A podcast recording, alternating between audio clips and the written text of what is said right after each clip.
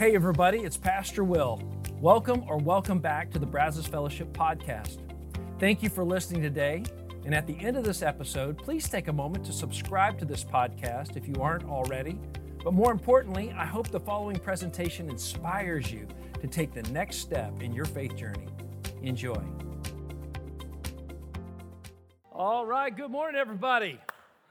It is great to see you. Thank you so much for being here this morning. And we are continuing a series we've been in for a few weeks now, Guardrails, in the fourth week. And when we get started, as we get started this morning, I want to ask you some questions to get you to think about these questions. There's some questions I've been thinking about. They've been kind of haunting me a little bit. So I'm going to share them with you and let you just start kind of think about it in your own life, your own context. Here's the first one have you ever wondered, you ever wonder what you would want or what you would have if you didn't know what everybody else has? If you didn't know what anybody else has, do you think it would change what you would want and what you would have in your life? Here's another one. You ever wonder, you ever wonder how much more money you would have saved, like over your lifetime, if you weren't aware of all the other things there were to spend it on? To spend your money. If you were unaware of all the other things you could spend your money on, do you think you would have saved more money over your lifetime? Hmm. Okay, here's the last one. Ever wonder how much more generous you would have been to those who have less than you if you weren't aware of what others have and all the things there were to spend your money on? What do you think you would have done differently? How do you think you would have lived differently? And if I can be totally honest and just confessional this morning, and I think about this for myself personally, it's a struggle. Because, and I'm gonna again, here's a, here's a little confession with you, and I wanna get you to think about it in your own context. But my problem is, I know too much about what you have and what I don't have. Is that relatable? Does anybody relate to that? Okay? We live in a culture where we're constantly showing everybody what else we have, right? We, we all know what everybody else has, and we share that quite openly and honestly. And, and quite honestly, because of this, it makes me dangerously discontent. It makes you dangerously discontent. It makes our culture dangerously discontent, all, constantly wanting the next thing, the newest, latest, and greatest constantly. And we see other people with it, we really want it.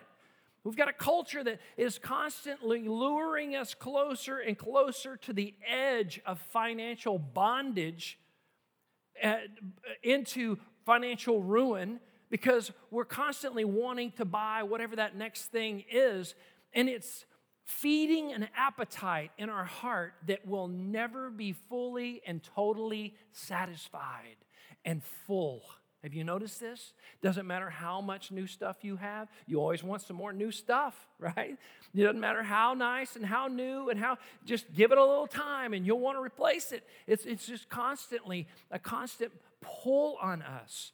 And that without guardrails, as we've been talking about over the last several weeks, we will easily, like there's just easily pulled over the edge financially in our life and get ourselves into debt that we feel like I, I the, uh, almost insurmountable. We don't know how we're ever going to get out of it. Like it's so much.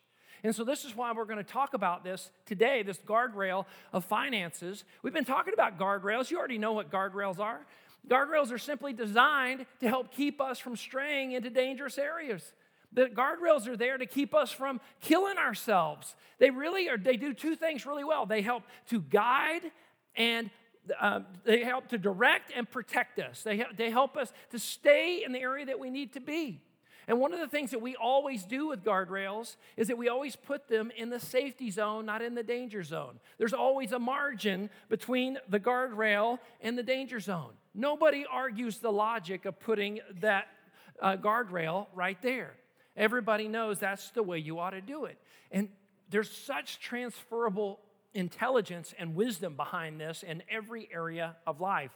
And, and uh, what's interesting about guardrails is that they, are, they exist to minimize damage. In other words, when you hit a guardrail, yeah, there's a little bit of damage, but it is minimal compared to what it would have been if the guardrail hadn't been there, right? You go off the cliff, off the bridge, into oncoming traffic, much higher stakes than just hitting a guardrail. And this kind of just stands to reason. This is why we need guardrails, not just on our roadways, we need it in every area of our lives. This is why God over and over says, guard yourself against, guard your heart against, guard yourself against. Why? Because people easily fall off of cliffs all the time in this life and regret it and live with this regret. And, and I bet every, every one of you here can think back on a regret that could have been avoided if you or maybe somebody else in your life had just had some guardrails relationally, financially, sexually, uh, professionally in their life, could have been totally avoided.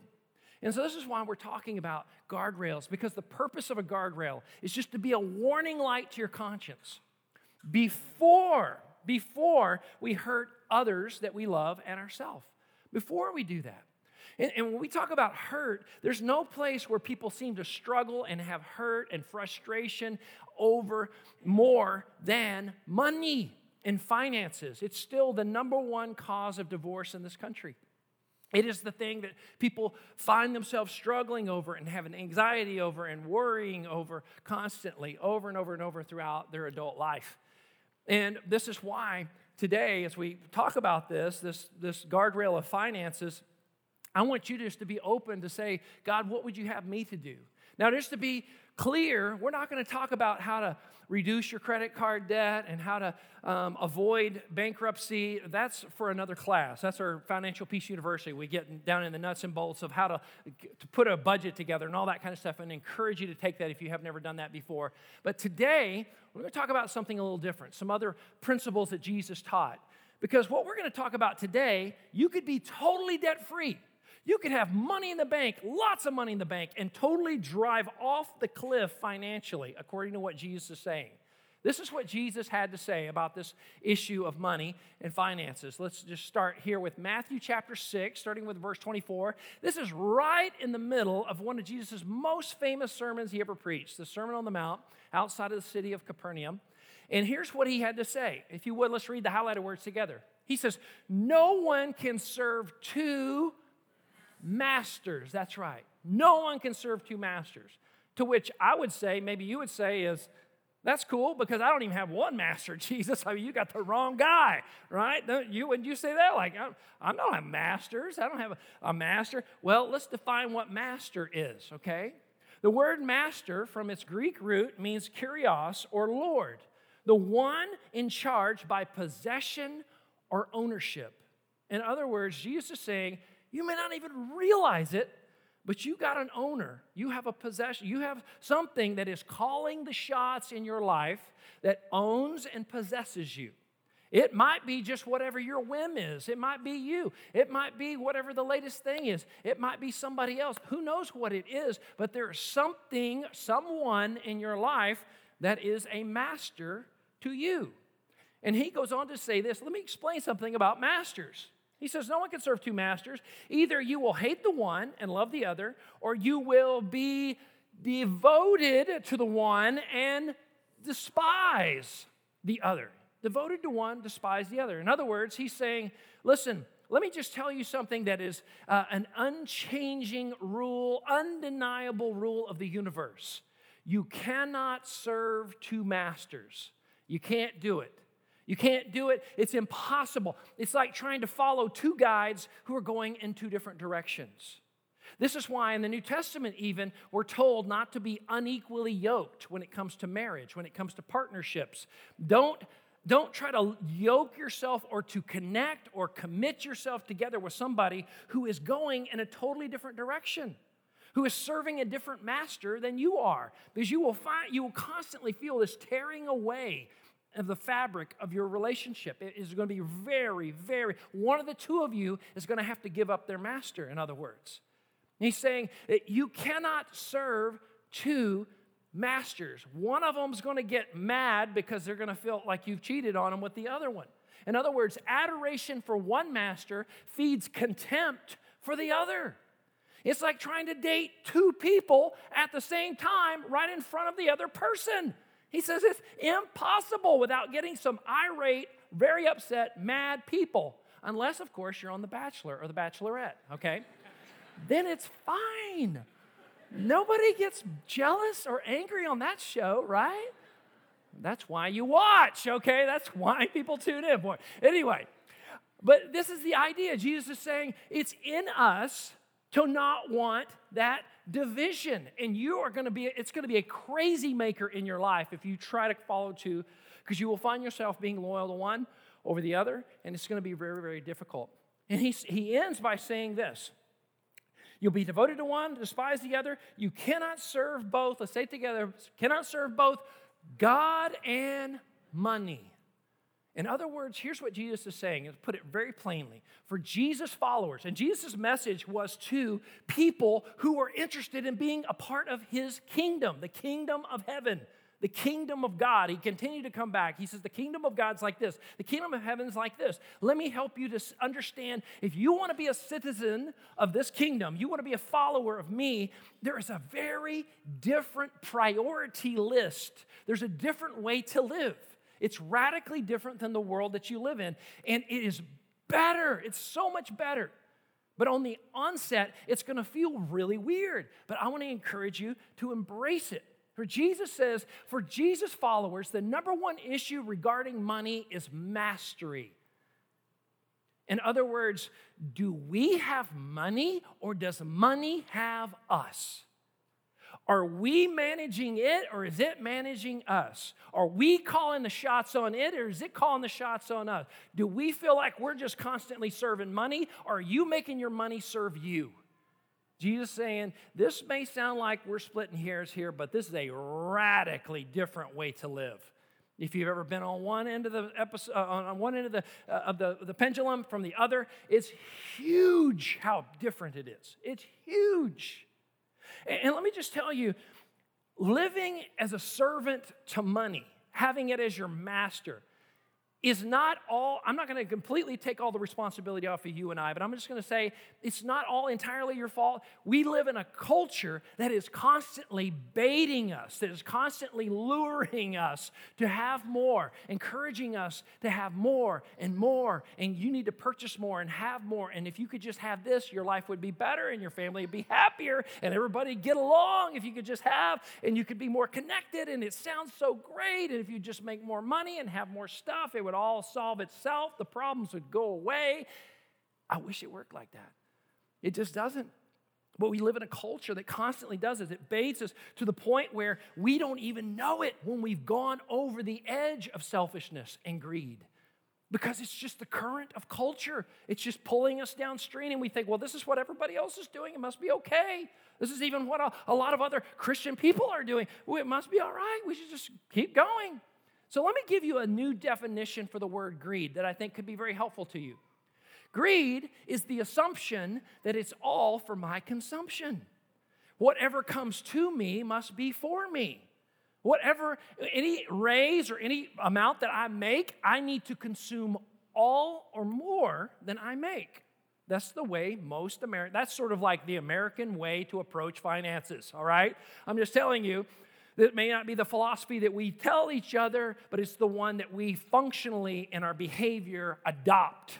It's the way most people in this country live, okay? Whether they call themselves Christians or not, they live up to or beyond their income constantly. And I have a feeling that's most of us in this room. We constantly do that. And what Jesus is trying to help us to see is like, look, I, I want to help free you from this. I want you to see that, that life is more than the abundance of your possessions. It's, it's more important than what you think is going to satisfy you. As a matter of fact, there were two brothers that came to Jesus and they were arguing over an inheritance. Their father had passed away, and now they're so in, in furious and inflamed with anger over the, the money that their dad had left them that they're about to lose this friendship. The love and the unity of the family is about to get sacrificed on the altar of money, okay? And like, so their kids are probably not to grow up being friends and everything else ugly. And they're bringing this to Jesus. Said, Jesus, make my brother give me the money that is owed to me. No, make him give me what's owed to me. Here's what Jesus says to these two brothers. Then he said to them, Watch out.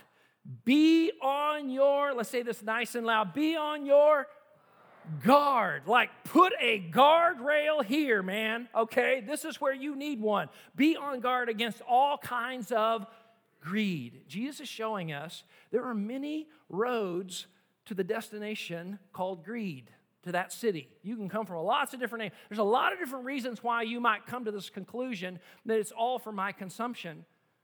Regardless of how you get there, put a guardrail against that all kinds of greed. Life does not consist in an abundance of possessions.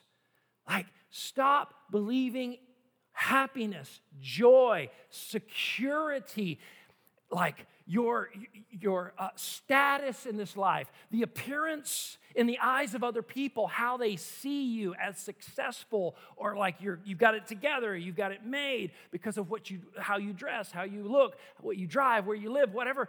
He says, stop thinking like that. That is a dead end street. That does not work. What you think you're going to find there, it's not there. Stop adopting a lifestyle where you don't need God, in other words because he's not even a part of that worldview until you get in a crisis, until you get in trouble. And then, oh man, we're quick to say, God, I need you right now. I need you. Well, does God forgive that kind of greed? Of course he does. But what he's going to say to you in that moment is the reason you're in this mess is because you chose the wrong master.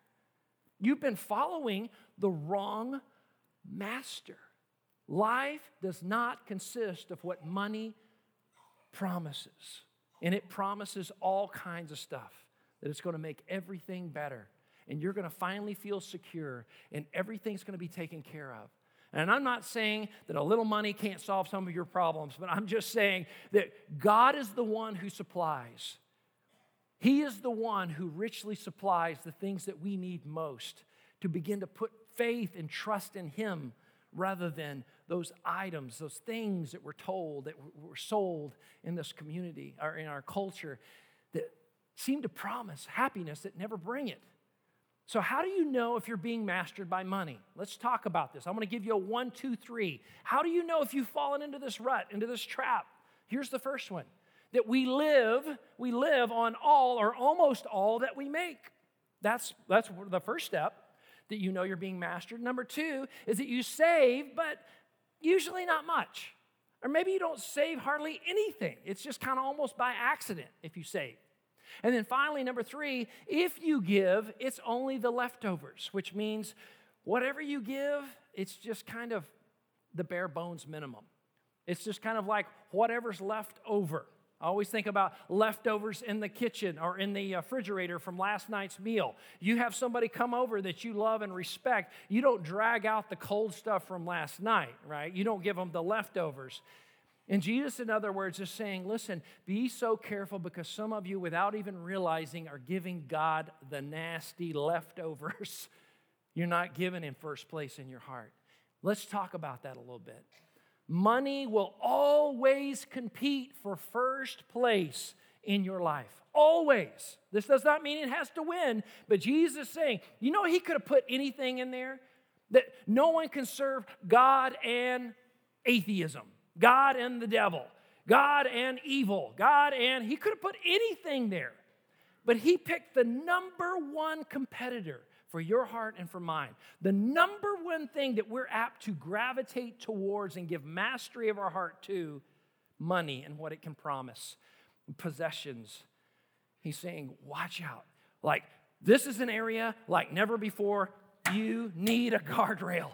You need to put a guardrail. Guard yourself against all kinds of greed because you, you'll start believing the lie. It's a deception that if I could just have, if I could just own, if I could just get to a certain income level, then all my problem, I would just be so much better off.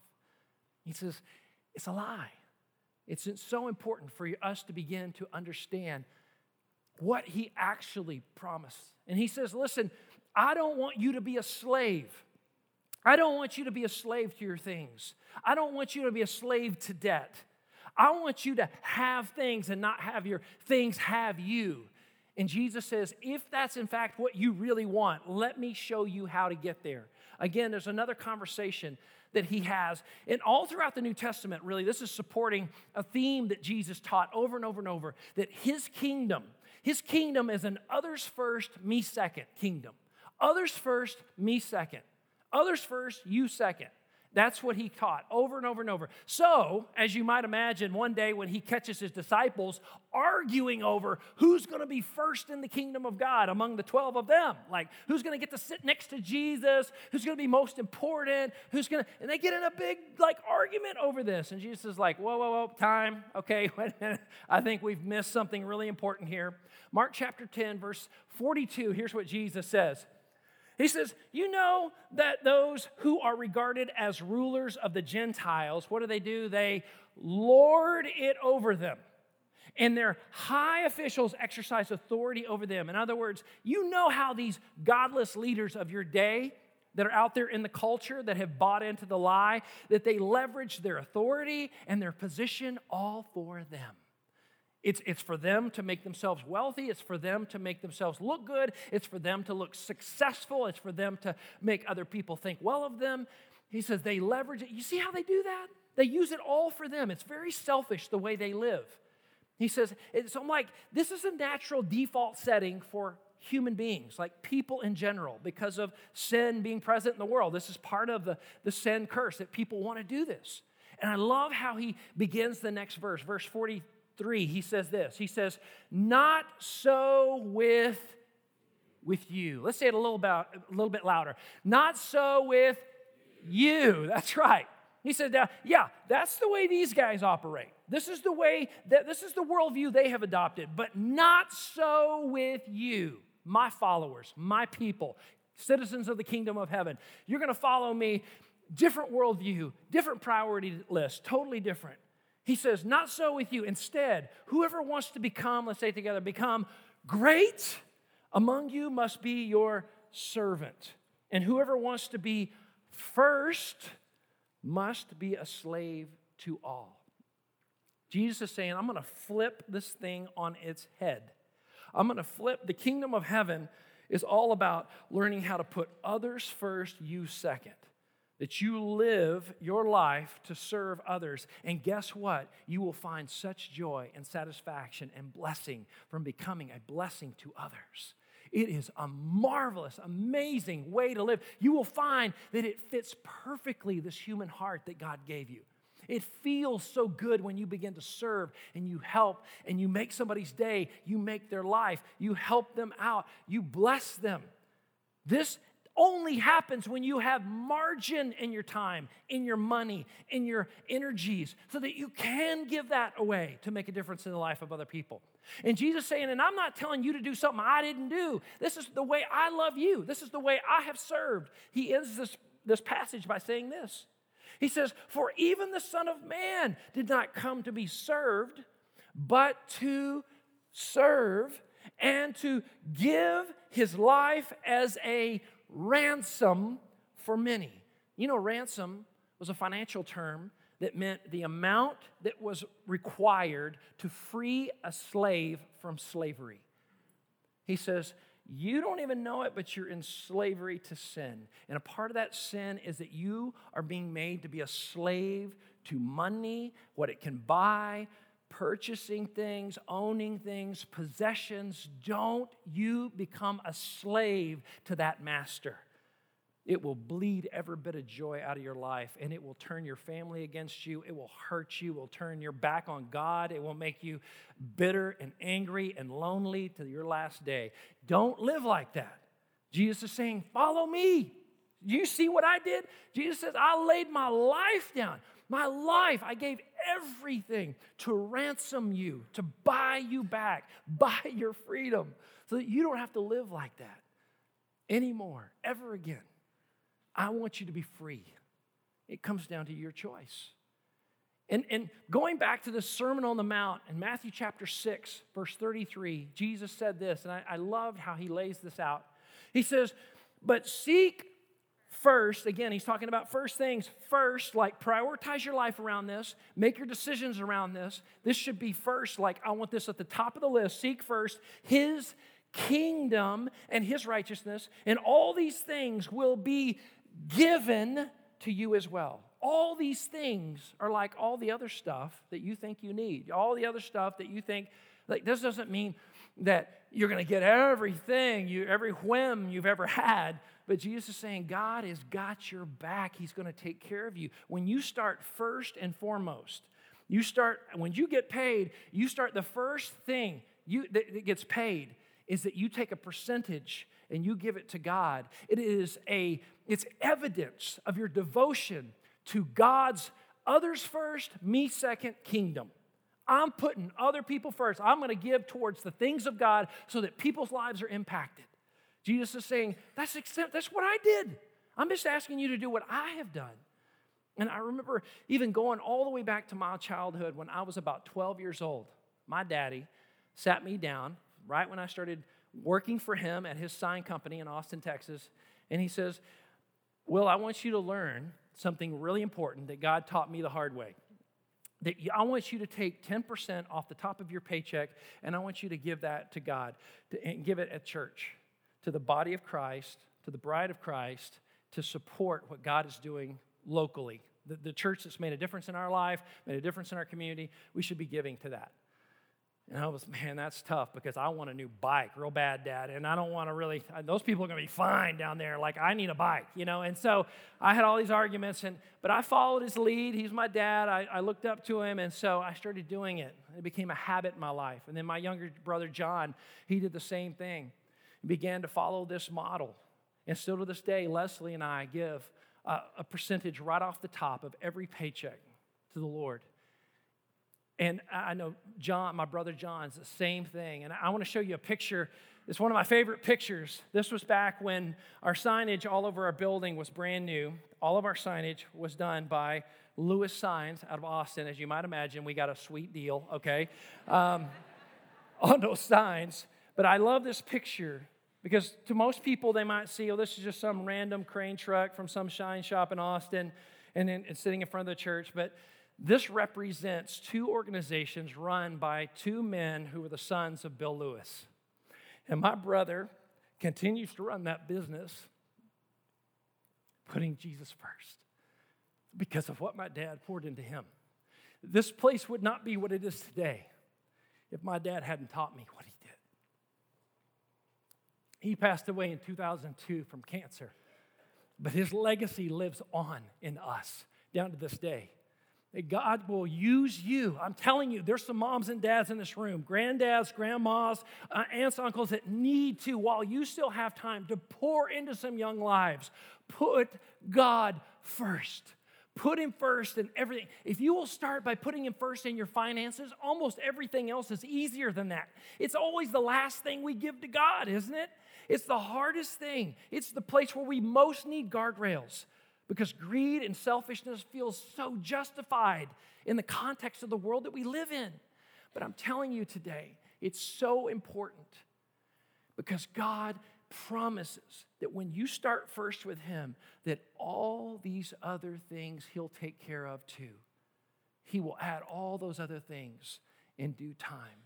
It's beautiful to see how God has blessed this over and over and over. Even you sitting here in this room, I can trace it all the way back to my daddy's obedience to one day saying, you know what, we're going to put God first in our finances. It changed his life, it changed my life.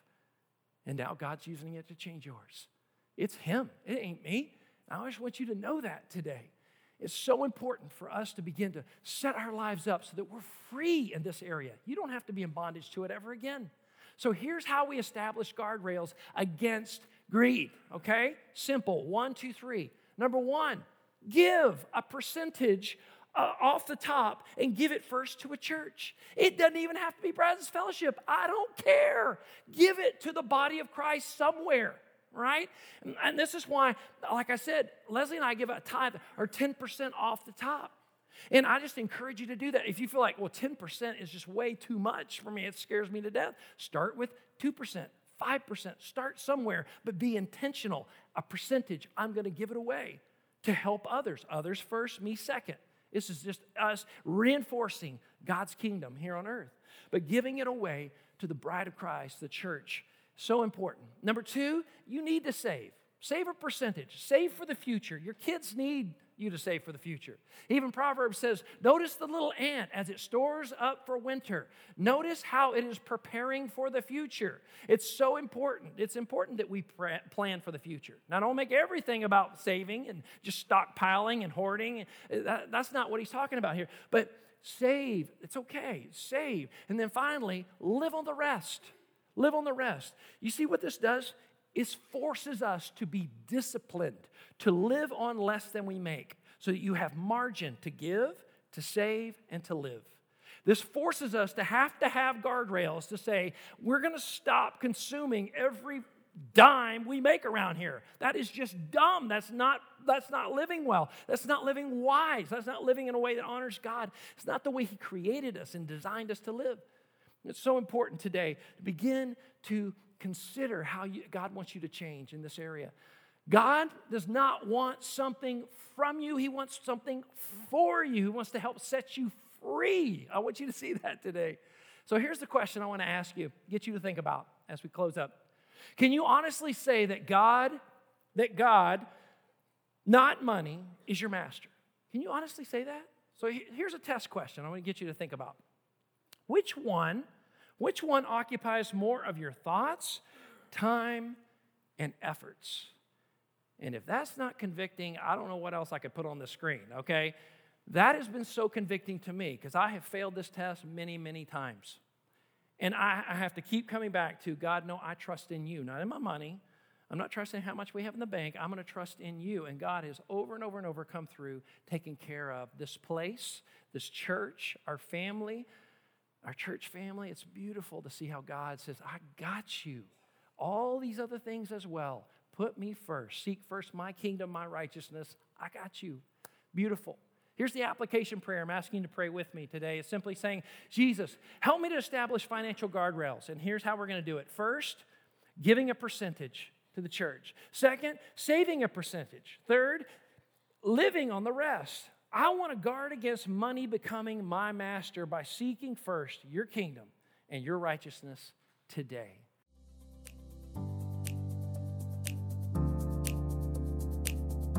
Once again, thanks for listening. If you live in the Brazos Valley, we would love for you to engage with us at one of our weekend services. For directions, service times, and information about our fabulous children's and student environments, visit us at brazosfellowship.com. That's brazosfellowship.com.